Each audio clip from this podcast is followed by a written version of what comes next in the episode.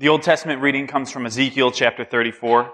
Uh, this is the Israelites are now in the Babylonian exile, so they're in captivity. And uh, Ezekiel has just finished, just prior to our reading, he's just finished uh, rebuking the shepherds of Israel, the, the kings, the prophets, the priests, the people who should be leading the Israelites, um, for not leading the people well and kind of causing the captivity. And now he's talking uh, as God is going to be taking over the shepherding. For thus says the Lord God, Behold, I, I myself will search for my sheep and will seek them out. As a shepherd seeks out his flock when he is among his sheep that have been scattered, so will I seek out my sheep, and I will rescue them from all places where they have been scattered on a day of clouds and thick darkness. And I will bring them out from the peoples and gather them from the countries, and will bring them into their own land. And I will feed them on the mountains of Israel, by the ravines, and in all the inhabited places of the country. I will feed them with good pasture, and on the mountain heights of Israel shall be their grazing land. There they shall lie down in good grazing land, and on rich pasture they shall feed on the mountains of Israel. I myself will be the shepherd of my sheep, and I myself will make them lie down, declares the Lord God.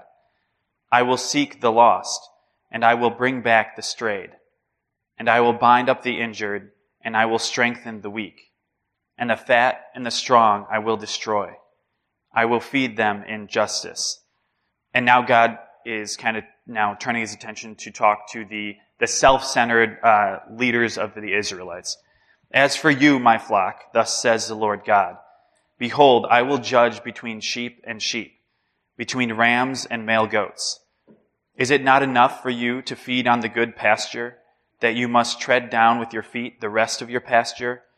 and to drink of clear water, that you must muddy the rest of the water with your feet? And must my sheep eat what you have trodden with your feet, and drink what you have muddied with your feet? Therefore, thus says the Lord God to them Behold, I, I myself will judge between the fat sheep and the lean sheep, because you push with side and shoulder, and thrust at all the weak with your horns, till you have scattered them abroad. I will rescue my flock they shall no longer be a prey. And I will judge between sheep and sheep, and I will set up over them one shepherd, my servant David. And this is after King David's time, so this is foreshadowing to Jesus. And he shall feed them. He shall feed them and be their shepherd. And I, the Lord, will be their God, and my servant David shall be prince among them. I am the Lord, I have spoken. This is the word of the Lord. The epistle reading is from Philippians chapter 3. Indeed, I count everything as loss because of the surpassing, surpassing worth of knowing Christ Jesus my Lord. For his sake, I have suffered the loss of all things and count them as rubbish in order that I may gain Christ and be found in him, not having a righteousness of my own that comes from the law, but that which comes through faith in Christ the righteousness from God that depends on faith. This is the word of the Lord. The Holy Gospel according to St. Luke, the 15th chapter. Glory to you, O Lord. Uh, in this reading uh, comes the, the, parable of the lost sheep. Most of you guys know that one. Um, just to kind of waylay your fears about, your concerns about the poor 99 that have been left behind and abandoned. Uh, typical practice, shepherding practice, is to have multiple shepherds working at once so that one of them could go and find the lost sheep while the others stay behind. Um, also, as we're reading that, keep in mind what we just read in Ezekiel about how God is going to be rescuing his scattered sheep and caring specifically for the, the weak and the downtrodden sheep. Now, the tax collectors and sinners were all drawing near to hear Jesus. And the Pharisees and the scribes grumbled, saying, this man receives sinners and eats with them. So he told them this parable. What man of you, having a hundred sheep, if he has lost one of them, does not leave the ninety nine in the open country and go after the one that is lost until he finds it? And when he has found it, he lays it on his shoulders, rejoicing. And when he comes home, he calls together his friends and his neighbors, saying to them, Rejoice with me, for I have found my sheep that was lost. Just so, I tell you, there will be more joy in heaven over one sinner who repents than over 99 righteous persons who need no repentance. Or what woman, having 10 silver coins, if she loses one coin, does not light a lamp and sweep the house and seek diligently until she finds it? And when she has found it, she calls together her friends and her neighbors, saying, Rejoice with me, for I have found the coin that I had lost. Just so, I tell you, there is joy before the angels of God over one sinner who repents. This is the gospel of the Lord. Praise to you, O Christ. So uh, Philippians 3, 8, and 9. Let's talk about that. This is just a classic. Uh, this, this is a textbook Paul passage about salvation. That's what it's about. Salvation. How stuff gets fixed. Everybody, uh, everybody has a story of salvation that they tell themselves. I mean, we typically think of salvation as like a religious word. But if you, if you watch a TV show, or especially if you read a novel or watch a movie, uh, in that story there will be salvation. There will be something's wrong, something that's wrong that needs to get fixed. And in the course of the movie, uh, that thing will get fixed. Or it won't get fixed. Sometimes movies, especially, uh, you know, if it's trying to be existential, will subvert our uh, expectations of, of the problem getting solved, and it won't. But usually, if you watch, um, if you watch an, uh, a superhero movie, there's something wrong. There's people in a plane that's crashing, and then Superman's going to come and he's going to swoop in and he's going to rescue the plane. There's salvation. If I was talking to my uh, seniors in senior religion class, if you're watching a Disney princess movie, there's something wrong, and then there's salvation that uh, she needs to kiss the good-looking guy, and then everything is uh, good after that. Everything's happily ever after. If you're watching uh, a murder mystery, there's a detective that comes in and corners the bad guy and exposes him, and with all kinds of cool logic, and that's salvation. Our own individual stories have salvation too. Hopefully, it's not as dramatic as uh, you're in a plane crash and you need somebody to pick the plane up, or you've been cursed by a witch and you need a good looking guy to kiss you so that you'll wake up and live happily ever after, or you've somebody that you know has been murdered and you need the famous detective to solve it. But we all have a story with stuff that's wrong, and we all have in our mind a way for that stuff to get fixed. A lot of times for us Americans, ironically, who are uber wealthy, it's I don't have enough money but hopefully someday I will have enough money saved up to, you know, buy the vacation home or to, to move to the Gulf Shores or whatever it is. Or I'm lonely and I need friends or a significant other. We have, there's a problem in our life and we need it to be fixed. Paul's going to tell a story too. Paul's trying to tell the story not just of his own life or your individual lives, but he's trying to tell the whole story of the universe. The big thing that's wrong and the big thing that needs to get fixed. And that's what he's doing this morning. And so for Paul, there's, we're going to read this, uh, Philippians 3, 8, and 9 again, and there's two key terms that I want to talk about. Just can't possibly, uh, unpack these completely in 20 minutes, but let's start talking about them now. And then one key concept, which we'll think about today, and then we'll also think about next week when we talk about verse, verse 10 in Philippians 3.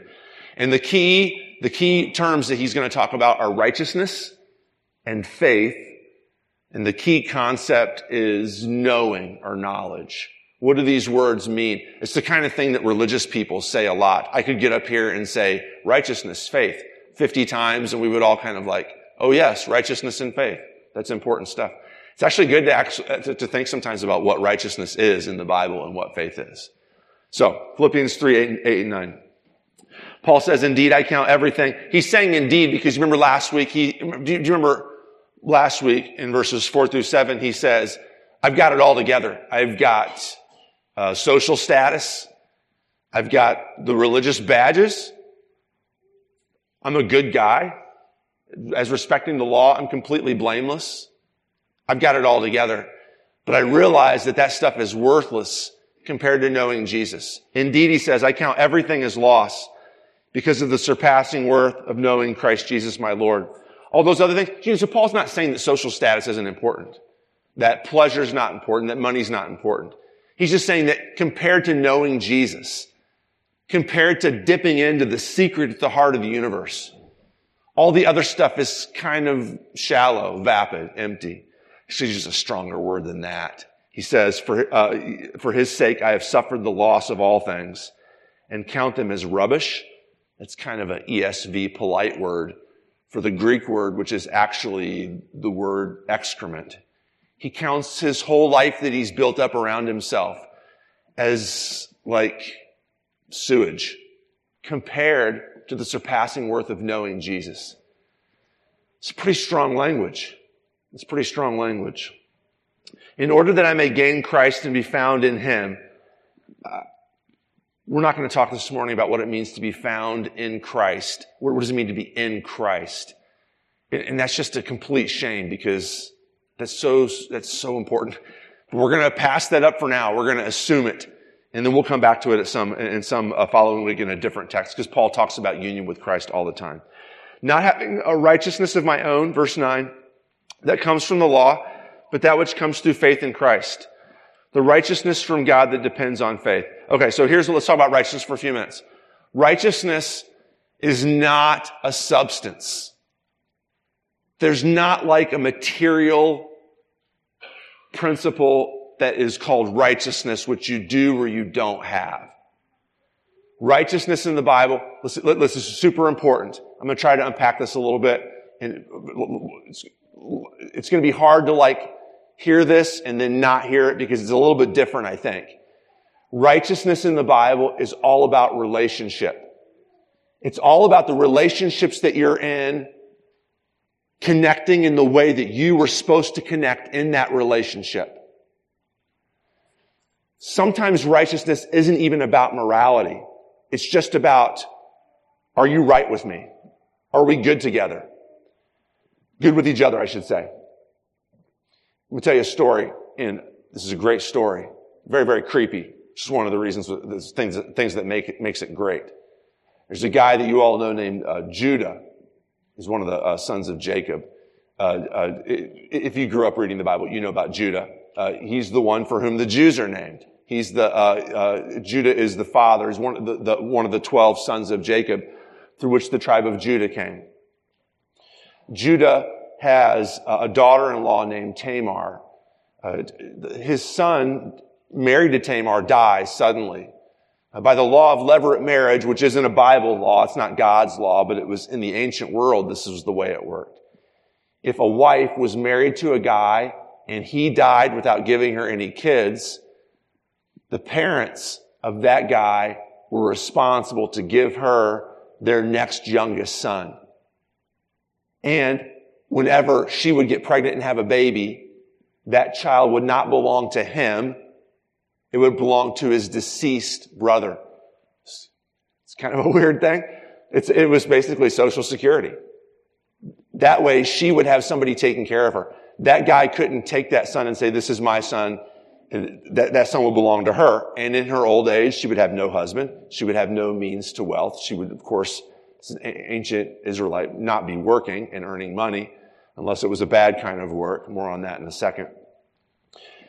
She would have that son in her old age to take care of her.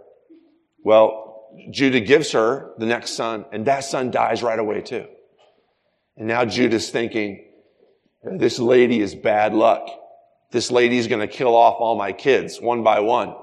And so Tamar goes to Judah and says, Hey, uh, son number three, right? When's it going to happen? Judah says, You're going to need to hold off on that because uh, he's not old enough yet. Let's just wait. So she waits, and, and before long, she realizes uh, that um, Judah has no intention of giving her his third son. So here's what she does. This is uh, uh, not biblical morality, but it's what she does. She dresses up like a prostitute. She finds Judah. She propositions him. He gets her pregnant, not knowing she has a veil on, not knowing it's his own daughter-in-law. She gets pregnant. Judah's furious because his daughter-in-law has betrayed the family. He, he drags her out to the, uh, to to the gate of the city and demands that she be stoned. And she says, okay, that's probably fair. I did commit adultery. But the man with whom I committed adultery is the man who, to whom these rings belong, which she had taken as collateral from him. He's crushed, of course. He's publicly ashamed of what he's done. And he says this phrase, Tamar, you are more righteous than I.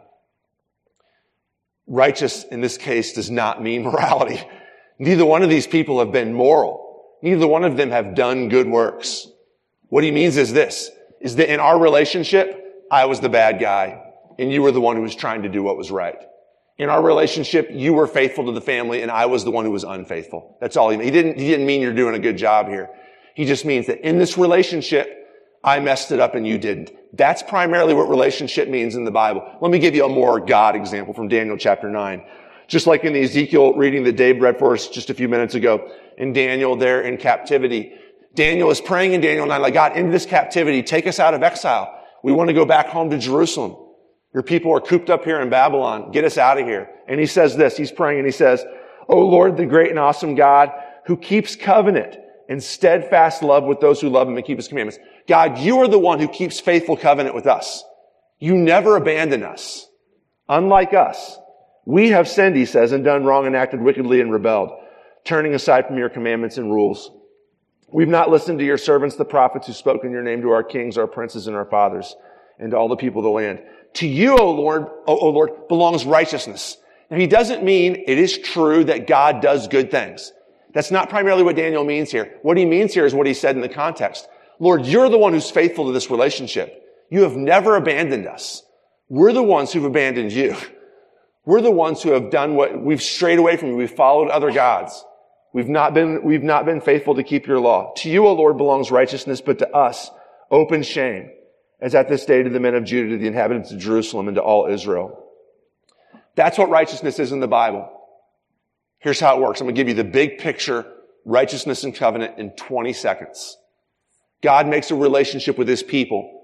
In the Old Testament, we call these people um, Israel.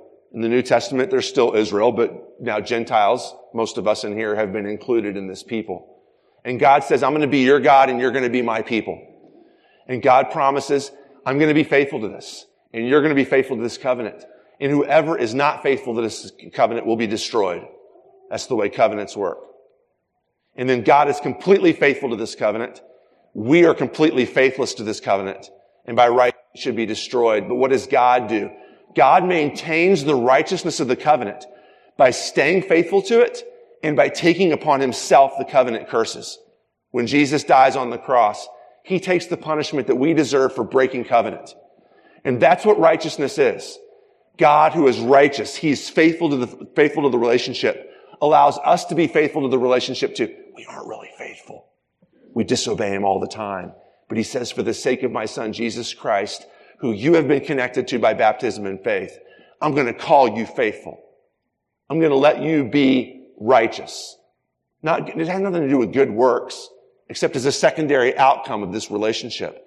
Has to do with, are you right with God or not? If you are, you're righteous. God's right with us. He's faithful. We're not right with him, but he makes us right with him. He gives us his righteousness. In other words, righteousness is not a substance. Look, so here's, let me give you an example. During the Reformation, uh, the, the Roman Catholic Church, the medieval Roman Catholic Church taught this, that for God to accept you, you had to have good works. No, you're not going to do good works all the time. Thankfully, the holy saints have done lots and lots of good works. In fact, more good works than they even need. If you pray to these holy saints, these works of supererogation, they were called, these works of supererogation, if you pray to the saints, if you give money in the name of a saint, these works can be passed on. The works of Saint Sebastian, the works of the Virgin Mary can be passed on to you. The medieval church taught this. I'm not sure how much the contemporary Roman Catholic Church teaches this. They were called works of supererogation, which the saints could give to you to count as your own works. One of the things that the children of the Reformation did, which is kind of a mistake, is to say, actually saints don't have good works that they can pass on. That part's true. Jesus does though. Jesus was so good that he has all these good works which he can give to you. Like righteousness is a substance which can be passed on to you. That's not what righteousness is about. Righteousness is not about good works being passed on to you. Righteousness is about faithfulness to the covenant. God is faithfulness, faithful to the covenant. We are not, but he gives us that faithfulness. Just check out the first line of the first hymn we sang this morning. It's about faith. primarily the hymns about our faith. It's called By Faith. But the first line says, By faith we see the hand of God in the light of creation's grand design, in the lives of those who prove His faithfulness. In the Bible, faithfulness, righteousness always starts with God's faithfulness to us. If you are righteous, it's because God's faithful, not because you've done good works or you've had this, the good works of somebody imputed to your account or infused into your account. It's because God is faithful to the covenant, so faithful that he's willing to take on the covenant curses himself to maintain this covenant. Okay. Righteousness, in other words, is God's faithfulness to this, God's faithfulness to the covenant. Let's, let's move on to faith. Speaking of faith. Verse 9, let's read this again. And be found in him not having a righteousness of my own that comes from the law, but that which comes through faith in Christ. The righteousness from God that depends on faith. When he says not righteousness of my own, what he means is last week, the things that you do in your life that make you feel right, right? The things that like your social status or your financial status or just the stuff I was talking about last week. I'll give you another quick example. I was preaching a sermon one time at Good Shepherd when I was there, and I was talking about how, in the sermon, I was talking about how I'm such a bad father. And after the sermon, a lady, a sweet little old lady came up and she said to me, she, she's probably in her 80s, and she said to me, you know what? You need to be easier on yourself. I always felt like I was a bad parent too. But my kids grew up and they went to college. That was what, and she stopped there. That's what she said. It, in her mind, like her kids going to college was the validation of her motherhood. Okay, and I felt bad for her, except, I, I mean, that's not my deal, but I have other deals. I have other things that make me feel like I'm doing a good job, that I'm okay. For her, it was like my kids went to college, and so it's quite possible that her kids were first generation college students, and for her, that was a big deal. That's having a righteousness of your, uh, righteousness of your own. We all do it. We all have these things, which you look at somebody else and you're like, okay, so you bought a, a new car, like, big deal. For them, it's huge. They drive around that car and they know that when people look at them, they're the kind of person who drives the type of car that they're driving around in right now, and it makes them happy. For this lady, it was going to college. For me, it's something else. These things that validate yourself, that give you this standing. Paul is saying, none of that is worth anything. It's all excrement. The only important thing is faith in Jesus. All right. Now, again, let's go back to faith. What is faith? Let's start off with what faith isn't. Faith is not a substance. It's not something that you have inside of yourself that needs to be kind of tapped up to the top. And when it is, then you really, really believe in Jesus. You really, really know that Jesus existed and that he lived and died on the cross for your sins. You really know it. I was teaching a seventh grader. Again, this was a good shepherd a couple years ago. And the seventh grade girl was in my class and, and we started talking during class. And she basically said to me, like I'm, I frequently, she's in seventh grade, right? And she grew up in a Christian home and she's just hit that sweet spot where she's all of a sudden thinking, well, wait a minute, mom and dad were always Christians, but like, am I? Do I really believe this stuff? Is this stuff even believable at all? And she's starting to think, and she said to me, she's like, I have like these huge doubts sometimes. And I'm just scared that like my faith isn't good enough.